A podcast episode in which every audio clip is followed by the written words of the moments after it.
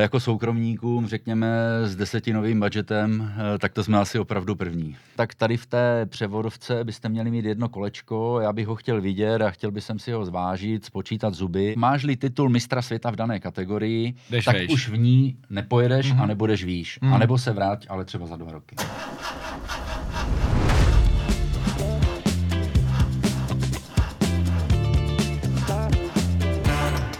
Po týdnu vítám opět všechny naše diváky a posluchače. Je tady další díl našeho podcastu a tentokrát se po delší době vrátíme k motorsportu, protože já tady mám člověka, se kterým jsem se chtěl už dlouho potkat a tenhle člověk zařídil obrovský úspěch České republiky ve světě. Je to Martin Vlček. Ahoj, Martine. Ahoj, zdravím všechny. Martine, to, co jste vlastně zařídili, nebo to, co se vám stalo, ještě v české historii podle mě nikdo neudělal. Je to tak? Taky jsem pátral, mám ten pocit, že se to opravdu nepodařilo. Rozhodně se to nepodařilo soukromým týmům, nebudeme-li hovořit o továrních týmech, tak jako soukromníkům, řekněme, s desetinovým budgetem, tak to jsme asi opravdu první. Já můžu jenom říct, že tým Martina Vlčka s Jari Hutunenem získal titul mistra světa v kategorii VRC3, ale já na chviličku ještě půjdu o pár let zpátky a to, co bylo impulzem pro to, že si vlastně založil svůj tým strojící Hyundai i20 R5.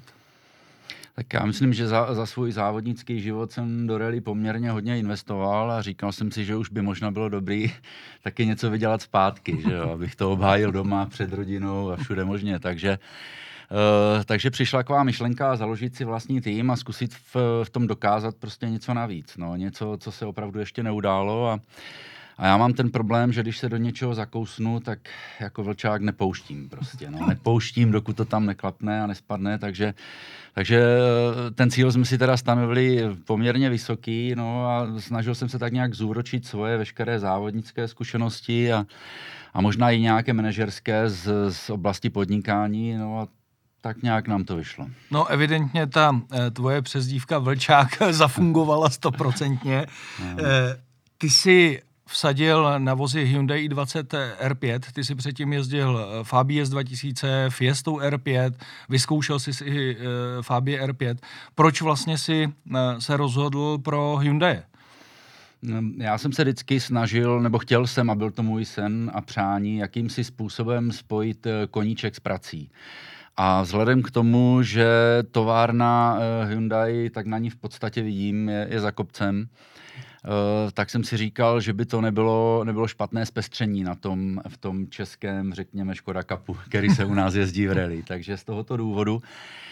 Navíc se mě obchodně podařili propojit firmy právě s nošovickým Hyundaiem, jejich kooperanty a vlastně mýma firmama, takže to byl takový vzájemná pomoc a myslím si, že marketingově se nám to docela povedlo.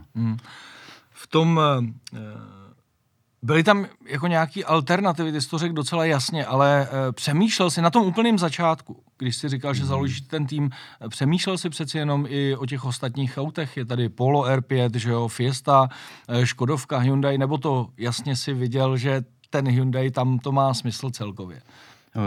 Samozřejmě, že jsme přemýšleli, nebo přemýšlel jsem, ať už to byly Škodovky, Fordy, jak vzpomínáš.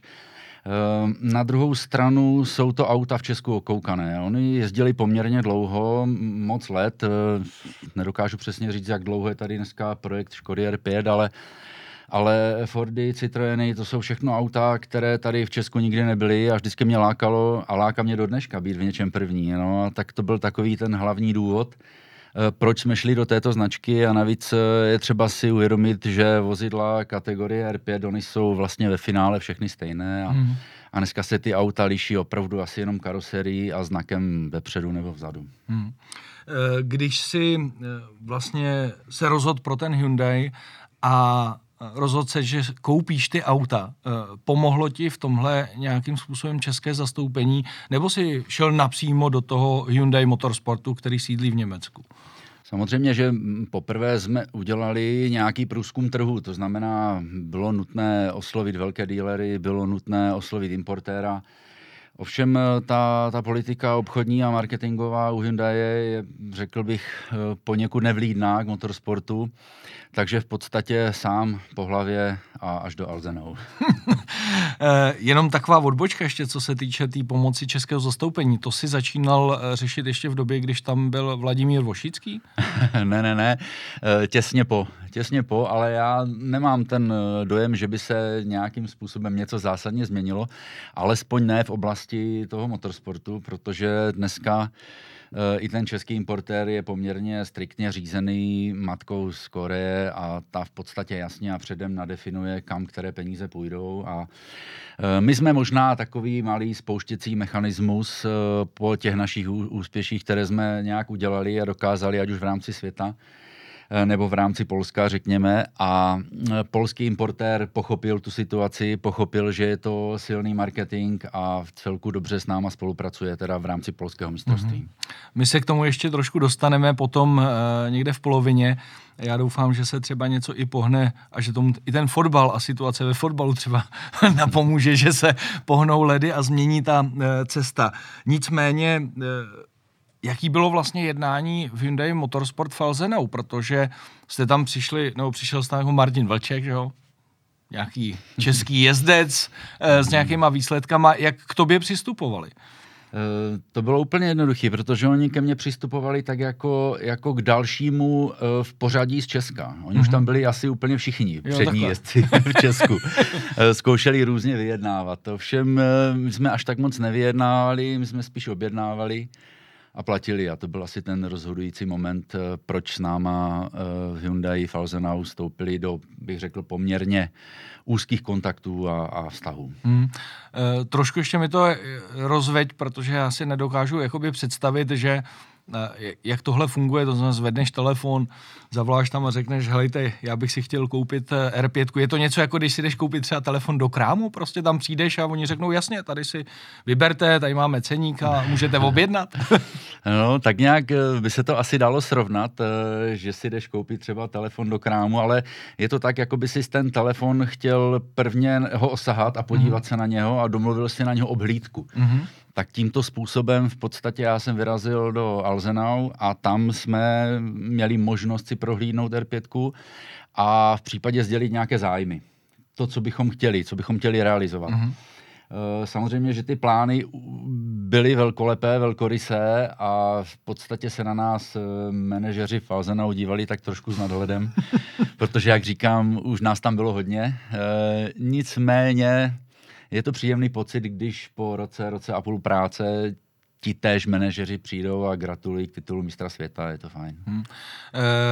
Já tam ještě chviličku zůstanu. Máš třeba nějakou možnost jako projížďky, že tam přijedeš a oni ti třeba nějaký auto tam připraví, ty se v tom můžeš kousíček třeba svíst a potom ještě doplň, oni tam mají třeba auta jako na skladě, že řeknou, jo, tady máme připravený 2 auta, ty si můžete odvízt. Jak to probíhá?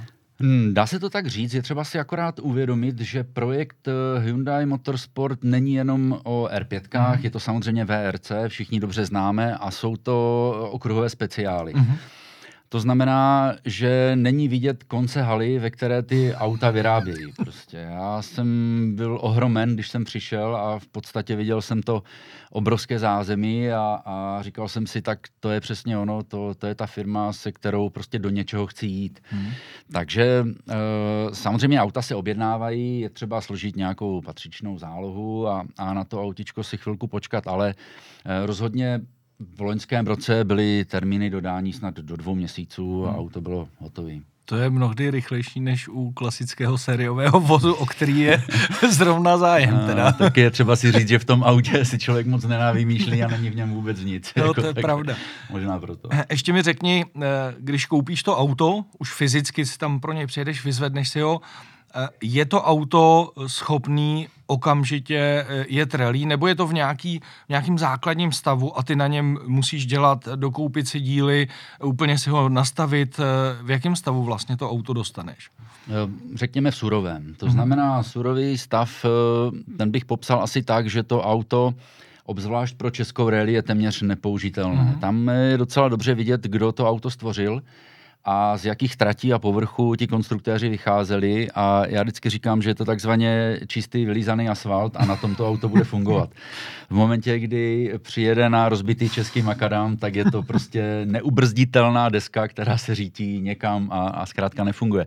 Takže na tom autě, abychom dokázali absolvovat ať už české nebo polské rychlostní zkoušky, je třeba udělat poměrně velké změny a to hlavně na podvozcích. To znamená charakteristika tlumičů. Tam to je úplný základ, to se musí velice dobře, bych řekl, zvážit, kde to auto pojede. Teď nemám na mysli hrubé rozdělení podvozku mezi šotolinu a asfalt, ale mám na mysli v podstatě zásadní úpravu toho asfaltového podvozku, protože opravdu to auto bylo dělané na krásné silnice, rovné silnice a u nás pořadatelé přece jenom pár procent šotoliny do rychlostních zkoušek dají a přece jenom jsme zvyklí jezdit po obslužných cestách a zatím teda to tak ještě není, že by byly všechny krásné nové. Já musím jenom doříct, že by se asi i tovární týmy nebo vůbec týmy, který staví závodní auta, mohli přesunout na chvilku i do Čech, jako to kdysi dávno bývalo u Audi, protože třeba takhle Mercedes se sériovými autama to má i BMW a tady testují hodně, protože zjistili, že náš povrch je ten nejlepší na naladění podvozku. Přesně tak, přesně tak. Když to ještě vlastně vemu, tak kdo se v tom pohybuje, v tom motorsportu, tak ví, že nějaká kategorie VRC2, VRC3, že jsou dokonce i jezdci, který jedou v úvozovkách takovýto tovární, tu tovární R5. Je v těch autech nějaký rozdíl, nebo co se týče kategorie R5, je to vlastně stejný a pak už záleží jenom na tom týmu a jezdci, jak si to nastaví? Každopádně záleží na úhlu pohledu, protože samozřejmě auto vypadá stejně, akorát, že ty tovární týmy, které jedou v podstatě s tovární podporou, s továrním servisem, tak můžou ať už v rámci testu, anebo v průběhu toho závodu aplikovat různé, řekněme, novinky, se kterými pracují pro další homologaci.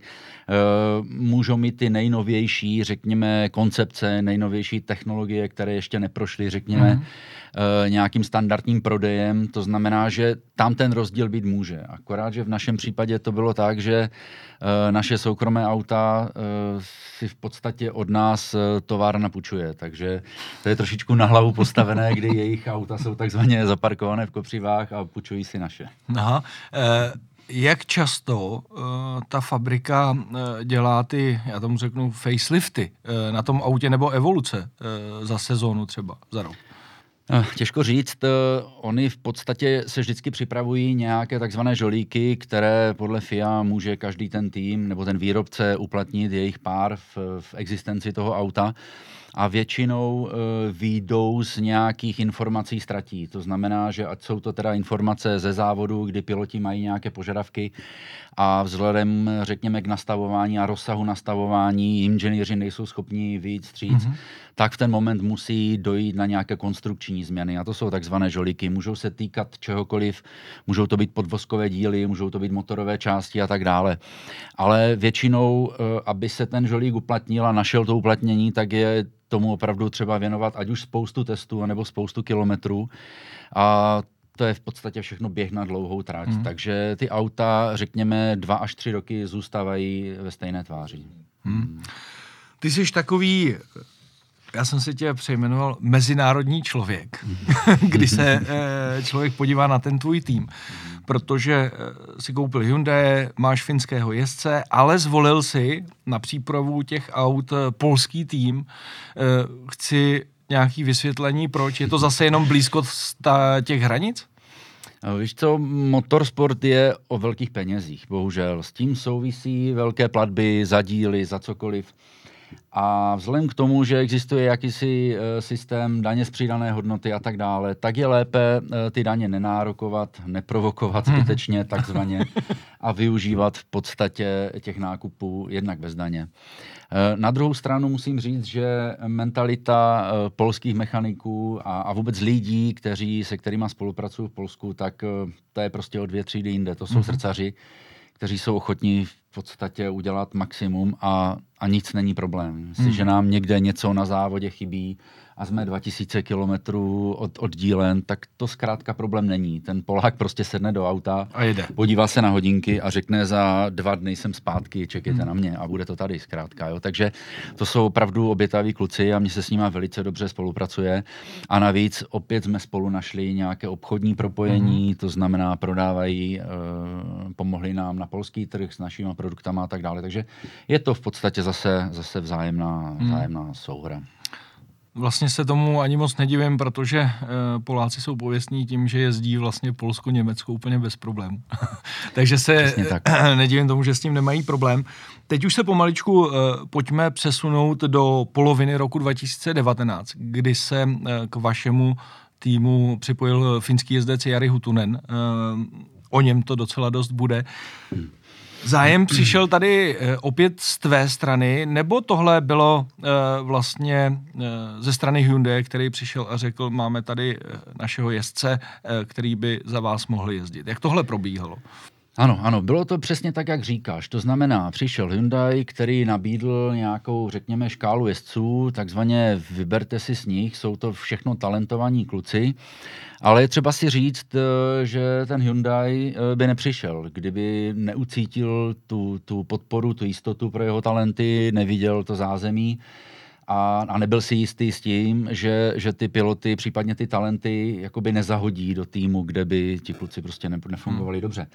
Takže přesně tak se to stalo. Já jsem teda vybral Jariho, protože o tom člověku jsem věděl poměrně hodně, když jsme proti sobě závodili na Barum Rally, nevím, v kterém to bylo roce, ale on v té době ještě v malém Adamu a už tak předváděl prostě neskutečné časy a jel tam velice rychle a bylo vidět, že z toho kluka něco bude, ale v té době, jestli se nepletu, mu mohlo být těsně přes 18 let a už to tam jako bylo vidět. Navíc na tom klučinovi mě strašně fascinuje jeho skromnost a to, jak on je schopen pracovat.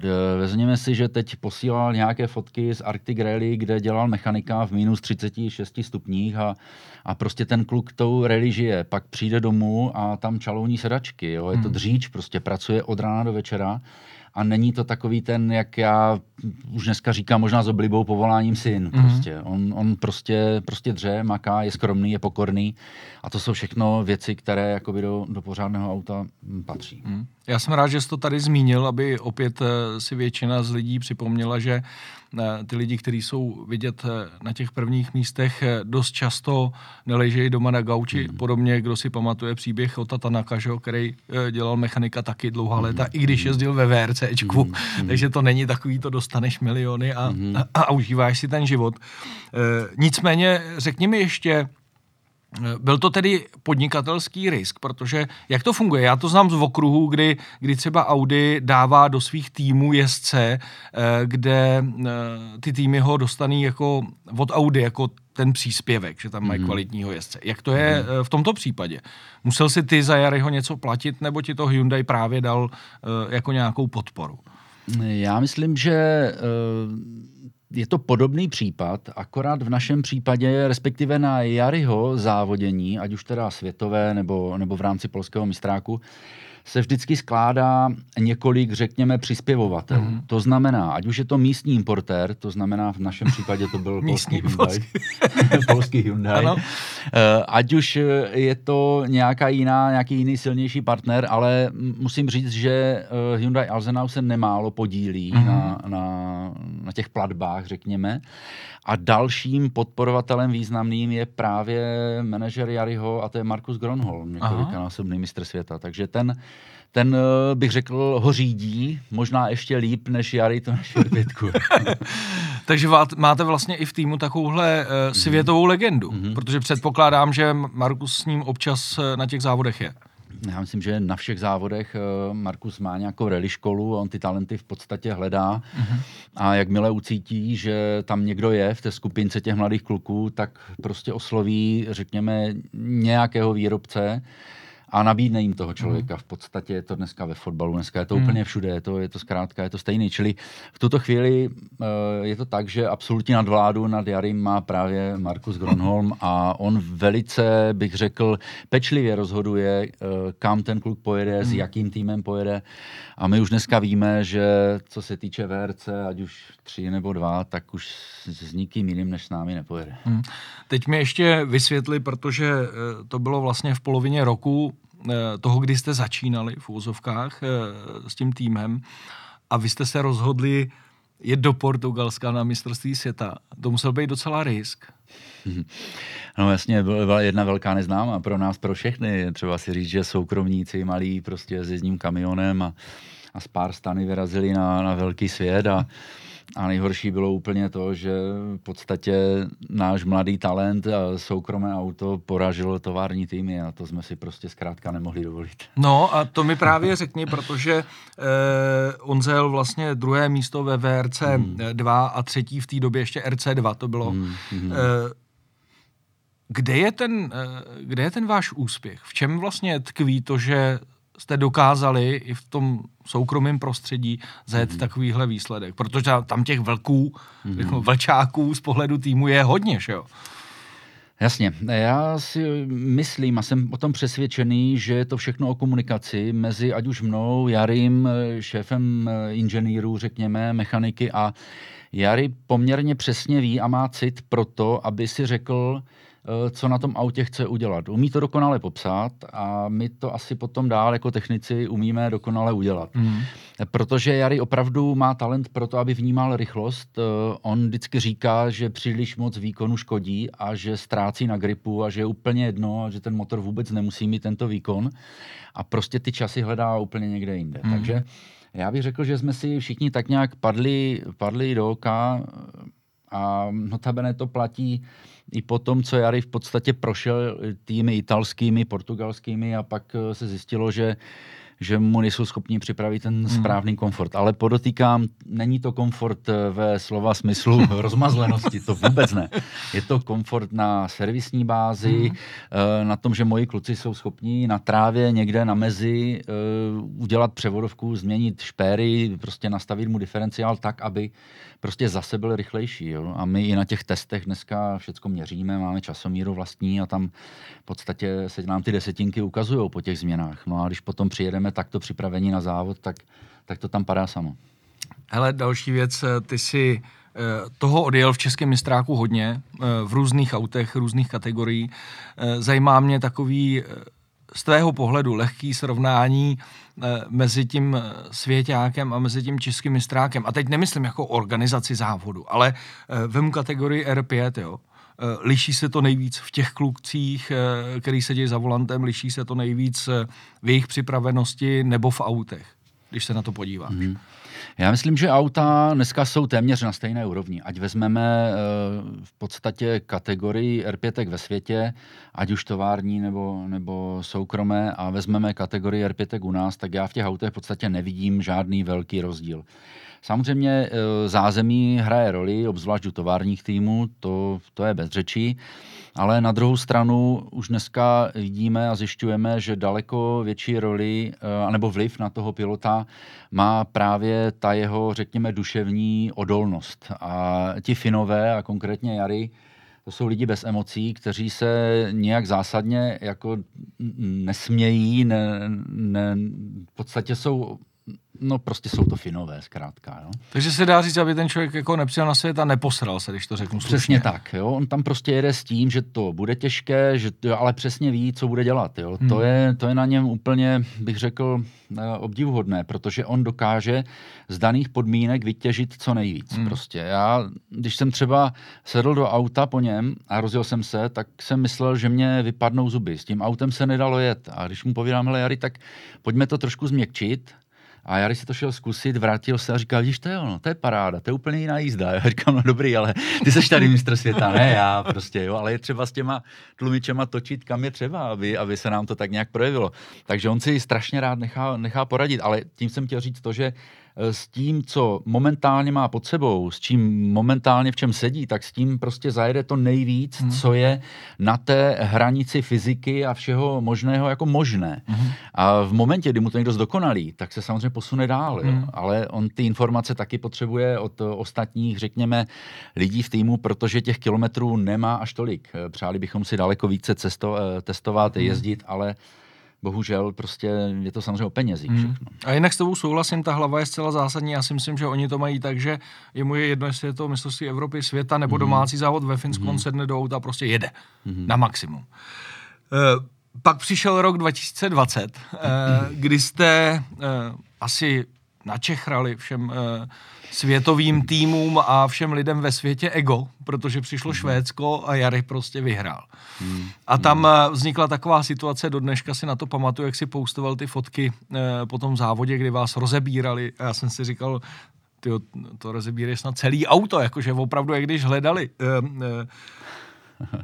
Je to jako normální, že prostě si první, tak tě takhle rozeberou, nebo to nějaký tým třeba protestoval, jak k tomu dochází? Ne, my jsme prošli celým světovým mistrákem bez protestů, bez jakýchkoliv podnětů, ale samozřejmě komisařům FIA se úplně nelíbilo to, že nováčci v týmu s nováčkem za volantem prostě porážejí všechny a poměrně dost. Nicméně to, že kdo vyhraje, jde na rozebírku, je poměrně jasné, stává se to, je to standardní.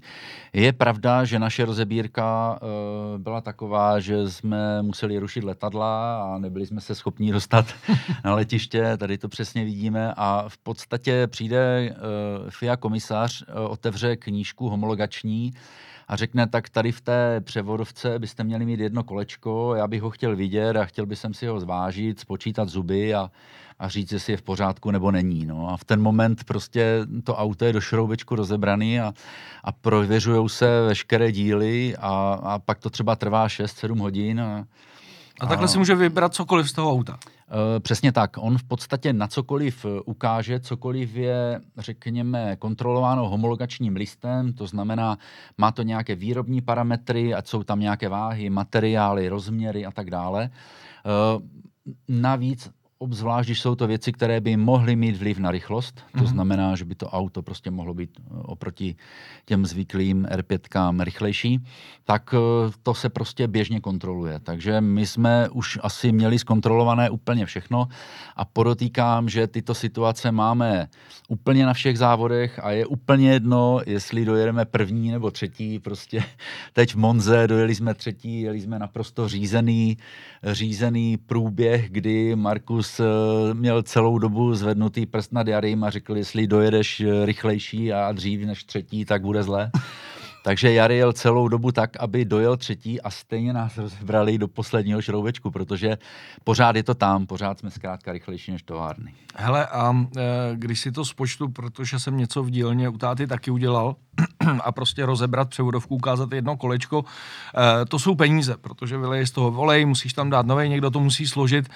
Kdo tohle jakoby platí? To si musíte zaplatit sami, když komisař řekne rozdělíte převodovku a vy si ji pak musíte složit, nebo jak to je dělané? Je to tak, v podstatě podáním přihlášky na mistrovství světa, a je to vlastně všude, je to na všech závodech, ať už vezmeme český mistrák, je to v podstatě v regulích těchto automobilových sportů. V momentě, kdy si tu přihlášku podáš, tak automaticky přistupuješ na to, že tě někdo na tvé náklady může zkontrolovat. Takže proti tomu se tak nějak jako nedá nic dělat.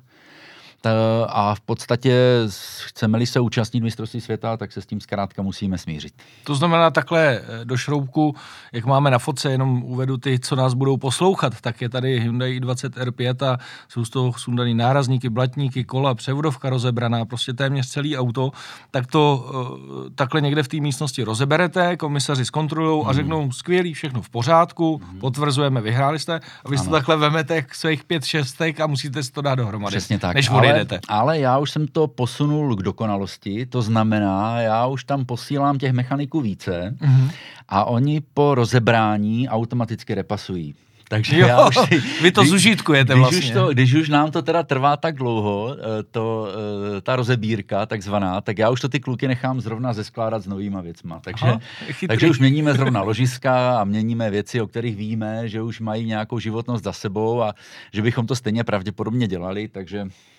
Tak už té situace prostě využijeme. Takže vlastně tady používáš i v tom ty svoje manažerské zkušenosti s podnikáním vlastně. Přesně tak, ono se to úplně jako nelíbí právě komisařům FIA, ale co já s nima mám dělat, protože my bychom s tím autem v podstatě, my bychom si ho mohli odnést a spolu s karoserií dalších 50 krabic, ve kterých máme ozubené kolečka a ložiska a tak dále. No, takže to na místě skládáme znovu a repasujeme přitom. No a teď vlastně dorozebralo se to, potvrdilo se to, úžasný úspěch v tom Švédsku. Zajímají mě ty bezprostřední reakce potom. Jestli za tebou někdo přišel, někdo se koukal skrz prsty, někdo přišel a řekl, tyjo, kluci, skvělá práce. Jaký byly ty reakce v tom Švédsku po tom prvním vítězství? Určitě my jsme v podstatě, já už jsem říkal, už přímo ve Švédsku, že máme vlastně ruku nataženou permanentně před sebe. Byla to spousta gratulací a bylo vidět, že opravdu jsou tam týmy, které nám fandily.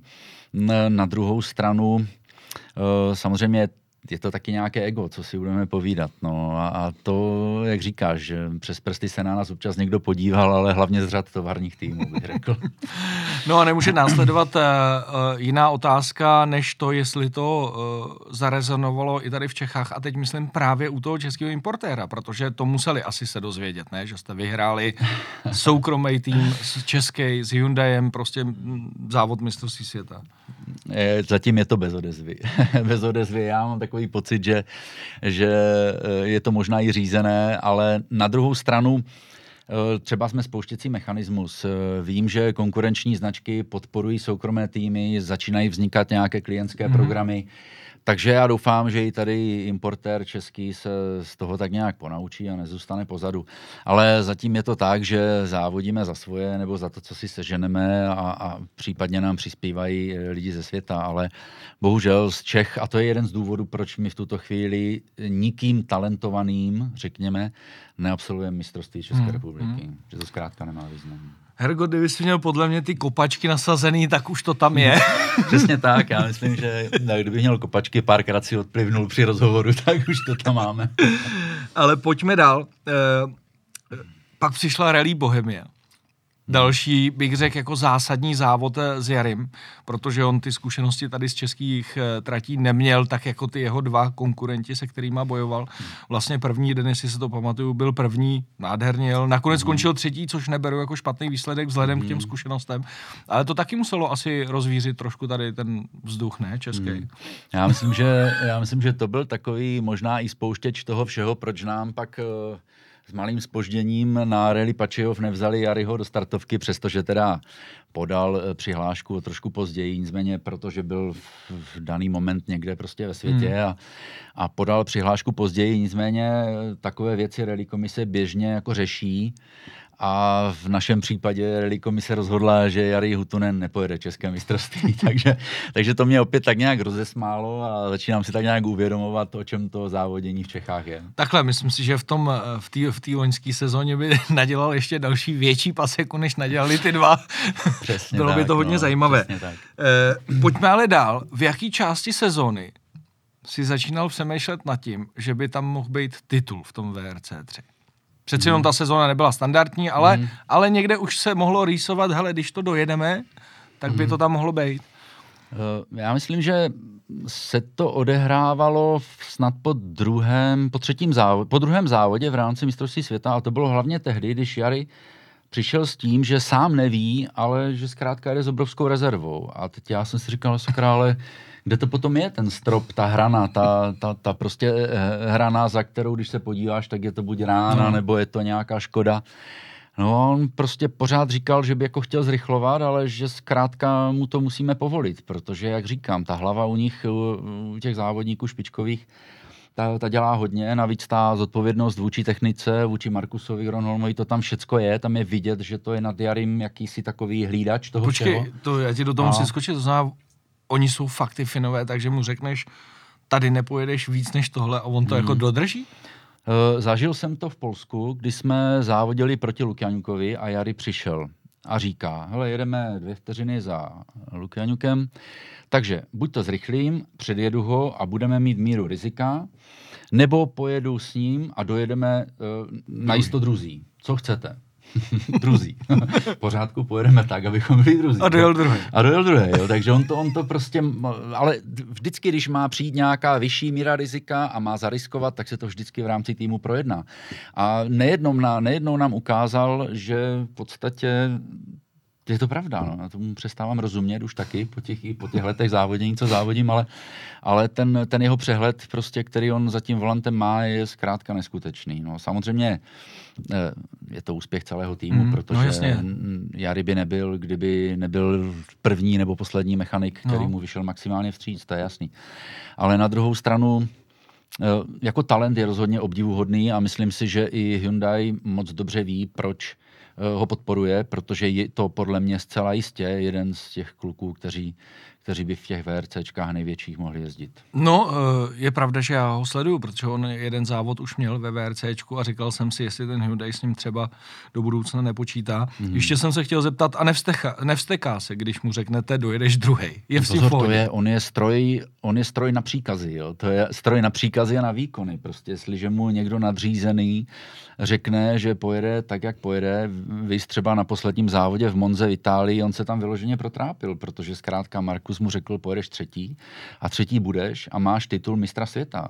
Tady nebudeme riskovat kvůli lokálnímu úspěchu, kvůli jedné vyhrané soutěži, když přesně víme, jak jsme na tom s bodama a stačí nám dojet třetí. Jo. Takže oni, aniž by namáhali techniku, aniž by zbytečně riskovali, no tak prostě dojeli třetí a jsou mistři světa. Neskutečný. Musím se zeptat, proč vlastně, nebo kdo zvolí tu kategorii VRC3 a není to třeba VRC2? Tam jenom můžou teda tovární týmy, nebo jak to je vlastně? V podstatě ano. K té kategorii je třeba přistupovat tak, že můžeme jet VRC, VRC3, řekněme s omezeným budgetem jako soukromý tým, a bylo by velice nefér v ten daný moment soupeřit s továrními týmy, což se v době minulé vlastně běžně dělo, kdy zkrátka jsme měli jeden tovární český tým, který závodil ve VRC ve světě a proti ním v podstatě všichni soukromníci ve stejné kategorii. Takže FIA nakonec přišla s rozhodnutím, že by bylo dobré tu kategorii rozdělit a udělat v podstatě zjednodušeně řečeno továrnu a soukromníky v R5.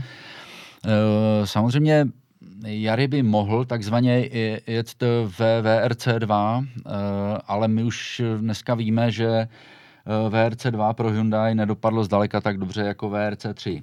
Takže to byl jeden z důvodů, proč Jari zůstával u nás. A regule hovoří jasně, Jari už se teď minimálně rok nebo dva ve VRC3 nemůže účastnit, protože má titul mistra světa. To znamená, je to tam omezený, je to jakoby na okruzí, když máš takovou tu bronzovou, stříbrnou a zlatou hodnotu jako jezdec, to znamená, vyhraješ něco, postupuješ dál, nemůžeš mezi amatérama jakoby fungovat, když to tak řeknu, jako je jednodušeně. Tak. Tady bych asi ty kluky nenazýval amatéry. Jasný. ale vlastně zjednodušeně je to tak, máš-li titul mistra světa v dané kategorii, už v ní nepojedeš, a nebudeš výš. A nebo se vrát, ale třeba za 2 roky. Mně to přijde docela logický, to, že rozdělili pro ty továrny, protože tam pak přesně nemáš šanci konkurovat a děláš takový ty statisty, jenom aby to bylo do počtu. Tvoje emoce znova po dojetí Rally Monza. No, víš co, to bylo tak velký a tak silné a těžké, že zažíváš něco, co víš, že nikdo z Čechů nikdy nezažil, zažíváš něco, co se vlastně nikomu nepovedlo hned na první dobrou. Seš někde prostě na mistrovství světa, seš někde v Eurosportu, seš pod kontrolou všech světových médií a tak dále, tak samozřejmě, že to je zážitek a všem nám to došlo asi až večer, možná někde na servise, protože bylo to veliké. Musím teda říct, že spolu s námi tam i Hyundai velké VRC slavili titul a byli jsme takzvaná Hyundai Family a bylo to opravdu vidět, že na tom place pod tou pověstnou věží, kde se vyhlašují všichni mistři a na tom place bylo prostě hodně lidí, všichni v oblečení Hyundai a byla to opravdu jedna velká rodina. Ať jsme teda jeli z VRC 3, tak okolo nás byli, v podstatě byl celý tým VRCčka, jakoby. Takže dá se říct, že Andrea Adamo ví, kdo to je Martin Vlček? Andrea Adamo to samozřejmě ví velice dobře a ví to už v podstatě po prvních pár závodech, kdy nás samozřejmě chodil kontrolovat, byli jsme pod jeho drobnohledem, to znamená, on je taky manažer, dobrý obchodník, zná hodnotu věcí, zná hodnotu týmu a emocí a ví, komu má co za kolik zaplatit. Hmm. To znamená, to je třeba mu přičíst k dobru, protože on je opravdu znalec a on v podstatě Hyundai jako takový z ničeho dostal tam, kde Hyundai dneska je. Ať se nám to líbí nebo ne, jsou prostě mistři světa po všech ohledech. Já musím jenom potvrdit tím, že to sleduju zvenku, ale viděl jsem tam toho Francouze před ním a jenom lidsky, když se podíváš, on je prostě takový razantnější. A to je jediný, jak to může podle mě fungovat, ale každopádně si myslím, že moc dobře ví, co tohle je za reklamu. Mám ještě jednu věc k těm autům, jestli mi vysvětlíš, proč na některých autech můžeme vidět českou SPZ-ku, ale na některých i tvých autech můžeme vidět tu SPZ-ku s Alzenou.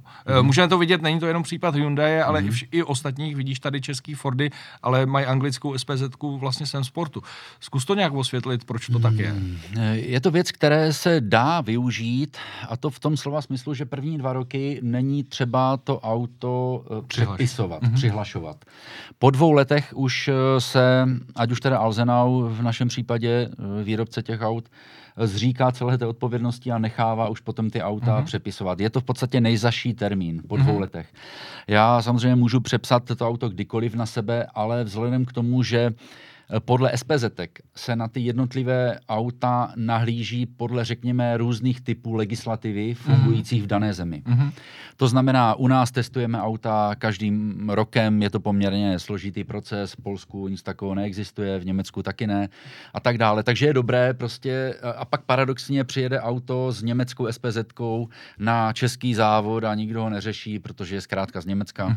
Takže to má svoje výhody, ale i nevýhody, ale v podstatě nic z toho nemůže trvat déle než 2 roky. Jo. A umožňuje to každý výrobce vlastně, který dodává tyhle závodní auta. V podstatě já tu zkušenost mám, běžně jsem jezdil i s Fordem na anglických značkách, takže tak to bude. Ty už to lehce naťuk, že ty auta jsou velmi podobný, ale ještě mi to řekni z pohledu jezdce, opravdu. Když máme v českých podmínkách a sedneš si do Fiesty, do Hyundai, do Fabie, s Polem si asi nejezdil, tak jaký jsou mezi těma autama takový zásadní, že by si řekl, nemusí jít o výkonnost, ale prostě nějaký zásadní specifikum každého toho auta rozdílný. Vzhledem k tomu, že už jsem asi opravdu řídil všechny R5ky mimo teda Pola, jak říkáš, ale i VRCčka, tak si troufám říct, že charakteristiku toho auta určuje, řekněme, první nastavení, se kterým to auto vyjede pro klienta z továrny. A to je podle mě ten zásadní moment, kdy si piloti tvoří, řekněme, nějaký obrázek na ty auta. Ale v podstatě ten obrázek vytvořili už ti inženýři v té továrně a ti, kteří v podstatě tam do toho něco namontovali a to auto se podle toho chová. Já už dneska po těch zkušenostech vím, že v podstatě pracuju s fyzikou. Nic jiného tam není. Je tam zkrátka 1230 kg, v každém rohu je jedno kolo, má to vpředu motor a prostě pracuju s nějakým náklonem, pracuju s balancem a ten se vlastně ve finále zásadně nemění. Musím říct, že ty auta jsou vyvážené plus minus 5 kilo na každé kolo stejně. To znamená, že jestli se to auto chová úplně jinak, tak je to jenom o tom podvozku, jenom o tom, že tam někdo ten prvopočáteční limit toho auta nastavil někde a od toho vzniká první dojem. Ale já už třeba dneska vůbec nevidím rozdíl mezi Hyundaiem a Škodovkou, téměř vůbec v rámci ovládání, mně to připadne úplně v pohodě. Tak je to vlastně závodní auto, který má koncepci, vlastně, nebo ty 3 auta mají stejnou koncepci, takže těch rozdílů je tam minimum. Navíc je třeba si uvědomit, že ty dodavatelé právě pro ten motorsport jsou mnohdy stejní. Ty auta mají stejné brzdy, převodovky, v podstatě pak zjistíme, že na tom autě opravdu jako z Hyundai není nic, bohužel.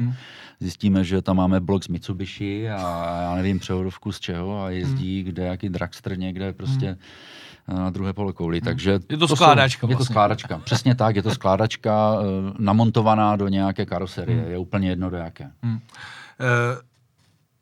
Teď Hyundai představil novou i20, takže mě zajímá, jestli u tebe bude přezbrojování, nebo je to tak nákladný, že takhle se to nedá lusknutím prstů udělat? Představili novou i20, je ještě, bych řekl, v plenkách, vyvíjí se pořád. Jari už teda dostal nějakou porci kilometrů testovacích, takže základní informace o tom autě máme. Mělo by se to velice podobat Volkswagenu, ať už co se týče komponentů a co se týče, řekněme, absolutního ovládání toho auta, protože tady ta starší dvacítka je poměrně náročná na ovládání, kdežto, když srovnáme třeba to Polo, které je výrazně nižší, má nižší těžiště, mají v podstatě ramena zavěšené do karoserie v úplně jiné části než třeba my, takže ty auta v podstatě můžou sedět téměř na zemi, tak pak se z nich člověk má pocit nějakého komfortního dojmu při tom užívání. A to samé by se mělo stát právě s tou novou i20. Bude jich vyrobeno poměrně málo, protože na to auto je dneska pořadník. Víme, že v roce 2021 jich nevyrobí víc než 20, to v žádném případě. Protože si chtějí opravdu dát záležet, neudělat ty chyby, které udělali v dřívější době a v dřívějším modelu.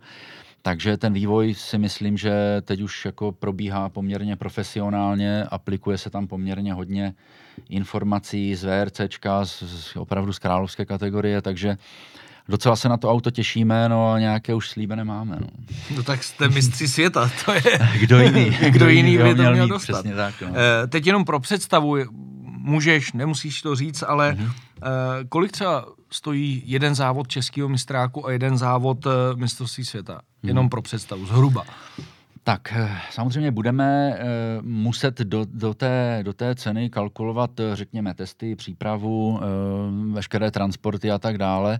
A to se týká teda mistrovství světa. Tak si troufám říct, že se ten závod dá odjet okolo 50 000 €. Mm-hmm. To znamená, budeme-li cestovat po Evropě, v podstatě kdekoliv, protože ty kamiony jako takové nám v podstatě jezdí nahoru dolů po celé Evropě křížem krážem, takže už to logisticky máme celku zmáknutý, ale myslím si, že zhruba 50 000 €, ale rozhodně je to bez pneumatik. Hmm. A český mistrák teda, když to ještě je pro srovnání, tam, kdybych chtěl jet, já třeba. Jasně, tak ti uděláme skvělou cenu. Já jsem obchodník, vidíš. Tam předpokládám, že nebudeme-li počítat pneumatiky, tak ty kalkulace jsou poměrně jednoduché, je to něco přes 100 € za jeden kilometr. A v tom v podstatě, v té ceně jsou mechanici, je v tom samozřejmě auto, transport na závody a zase nejsou v tom pneumatiky, protože ty pneumatiky mnohdy tvoří v podstatě jednonásobek ještě té nájemní ceny. Takže řekněme, že okolo 200 € na jeden kilometr se ten závod dá objet. Samozřejmě k tomu nějaké testy, nějaký shakedown a pak zjistíme, že jsou to astronomické čísla. V korunách určitě teda.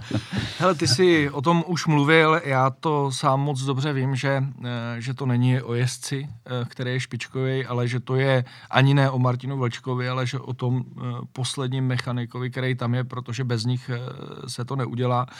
Kolik vlastně lidí má váš tým celkově?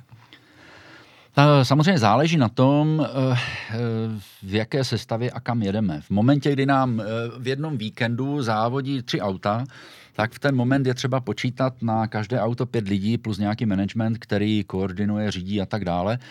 Takže dá se říct, že v tuto chvíli jsme lehce přes 20 lidí, které třeba mít u 3 aut. Naštěstí už to teda dneska logisticky zvládáme, takže jsme schopni se takzvaně roztrhat a dokonce roztrhat se v jednom víkendu na 3 místa. To znamená absolvovat Česko, Polsko a ještě třeba svět, což samozřejmě je náročné na díly, je to náročné na techniku a pak třeba já strádám, protože mám kamion prázdný a všechno je někde ve světě a nesmím tomu ublížit, ale to k tomu zkrátka patří.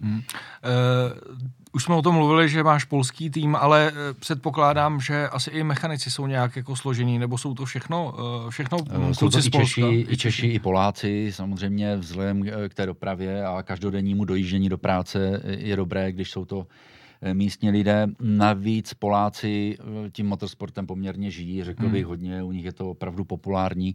Možná to plyne i z toho, že ty restrikce okolo tratí nemají takové a jsou si opravdu schopní šáhnout na zrcátko, tam je to prostě velké v Polsku. Tak možná proto ten sport doslova milují a možná proto tam ty srdcaře mechaniky máme a a jsou dobří a je jich dost, naštěstí. Oni jsou pro mě srdcaři jako úplně ve všem, když koukám občas na nějaký sestřih z těch polských, těch nejnižších relí, a kde tam jezdí i s autama bez rám, tak musím říct, že trošku ano.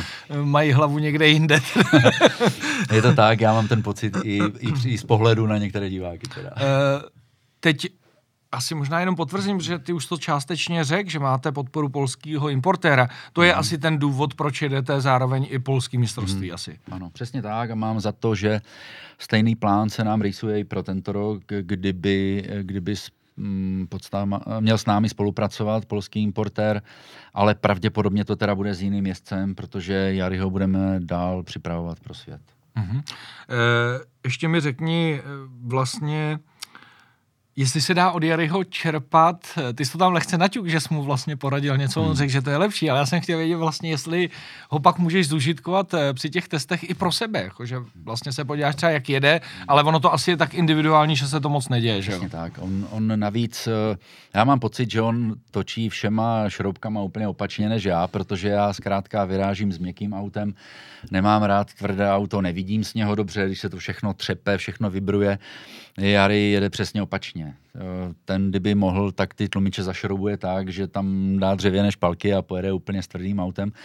A spousta klientů, kterým jsme dále pronajímali auta, tak to Jariho nastavení chtěli. V podstatě trvali na tom, že chtějí, protože prostě je to nejrychlejší auto, je to mistr světa. A pak přijeli po prvním kilometru a zjistili, že v podstatě to nedokážou ovládat, že to auto nejsou schopni tak zatížit, aby ten podvozek v té dané fázi prostě fungoval. Takže opravdu, když vidím jeho nastavení, tak opravdu ne. Nedojel bych ani do Kauflandu, jak se říká. No a teď už se blížíme pomaličku ke konci, tak jaký jsou vlastně plány pro rok 2021? Nebudem koukat daleko, protože v dnešní době jsme rádi, že jsme přežili rok 2020, ale co plánujete v tom letošním roce?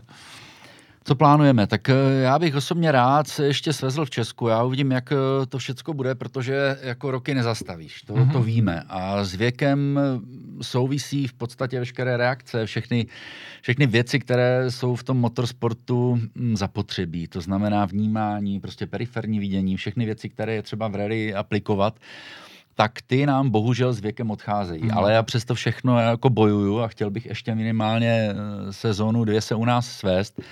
Takže já a k tomu pravděpodobně přibereme jednoho mladého talenta. Zatím je to tak, že nemůžeme úplně mluvit a lidi okolo něho si to nepřejou, ale předpokládám, že český mistrák pojedeme ve 2, možná v 3 autech. Uvidíme. K tomu samozřejmě máme rally sprinty. To jsou úžasné závody, které nás nestojí moc času. Je to všechno strašně rychlé, kdy v podstatě v pátek večer někam přijedeš nebo v pátek odpoledne natrénuješ, co je třeba, v sobotu závodíš a večer seš doma u rodiny. To je paráda. To zkrátka na mistrovství světa není. To odjedeš na 14 dnů a pak ta absence je samozřejmě znát. Je to znát v práci, je to znát všude. No, takže já bych dořekl tu myšlenku, český mistrák určitě, v Polsku tam by nám měli jet minimálně 2 auta, polský mistrák. No a dneska už to snad můžu říct, do světa se taky chystáme a pravděpodobně taky s 2 autama. Ale Jari tam určitě bude. Jari tam určitě bude, ten v podstatě jinou možnost nemá a my v tuto chvíli vyjednáváme, jak ze všech zúčastněných vymačkat co nejvíc peněz, aby ten klučina zkrátka... To dotáh až nahoru. Přesně tak. No já doufám, že ten mladý jezdec, o kterém nemůžeš mluvit, je ještě další, krom toho, co jste měli vlastně započíst na konci roku 2020. S tím jedním navrátilcem, velmi dobrým. Tak se budu těšit. No a na závěr, já si nemůžu nechat jednu otázku, já mám na to svůj názor, ale jsem ve výhodě, že ho nemusím tady prezentovat, protože ho budeš prezentovat ty. A to je prostě ta situace v tom českém mistráku a to, co se plánuje pro rok 2022, tak vlastně jenom tvůj názor, jak to vidíš, mně to přijde zvláštní, že asi sdílím podobný názor, jako Honza Dohnal, aby tady jezdilo úplně všechno, protože to je to koření těch závodů a nemyslím si, že by to nějak bránilo rozvoji R5 a pronájmu aut a podobným věcem. Tak jenom chci slyšet nějaký tvůj názor na to.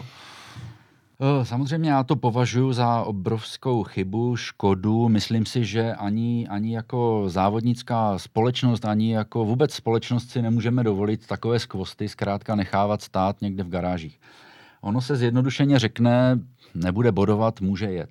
No, ale to je To je zkrátka špatně. To všichni víme, jak se ten sport špatně mediálně prodává, kde potřebujeme být, co nás musí natáčet a abychom na to ty partnery sehnali. Takže to opravdu jako nelze zjednodušit tak, můžeš jet, ale nebudeš bodovat. To je podle mě chyba. Navíc je třeba si uvědomit, a neříkal jsem to poprvé, třeba si uvědomit, kdo dneska v orgánech, potažmo v rally komisi sedí. Je to o jednotlivcích, je to o lidech, kteří zkrátka můžou mít svoje zájmy a mají možnost je upřednostnit. Tak se to zkrátka stalo. Zcela upřímně, kdo si může v Česku dělat nároky na titul a předjet Václava, tak ten zkrátka bude hlasovat proto, aby to auto nejelo. Kdo je dál, tak mu to bude úplně jedno. To je přece no, přirozené. No. To je jeden z úhlu pohledu. Druhý úhel pohledu je právě ten, který plyne z osazenstva v rally komisi. No. Tak máme tam aktivní závodníky, máme tam majitele týmu, máme tam v podstatě biznismeny, kteří chtějí svoje auta mít více vpředu. No tak je asi jasné, jak to potom dopadne, takové hlasování. Takže to je další úhel pohledu. No a pak jsou tady diváci a já teda stojím za divákama, protože já si myslím, že ať už by třeba i Jari měl jet v Česku, tak je schopen to VRC porážet a zkrátka, ať tam někdo tu laťku nastavuje. No. Já jsem prostě plně pro, takže pro mě velká ztráta, ač teda mám jedno auto doma, čeká na mě, na můj závodnický důchod.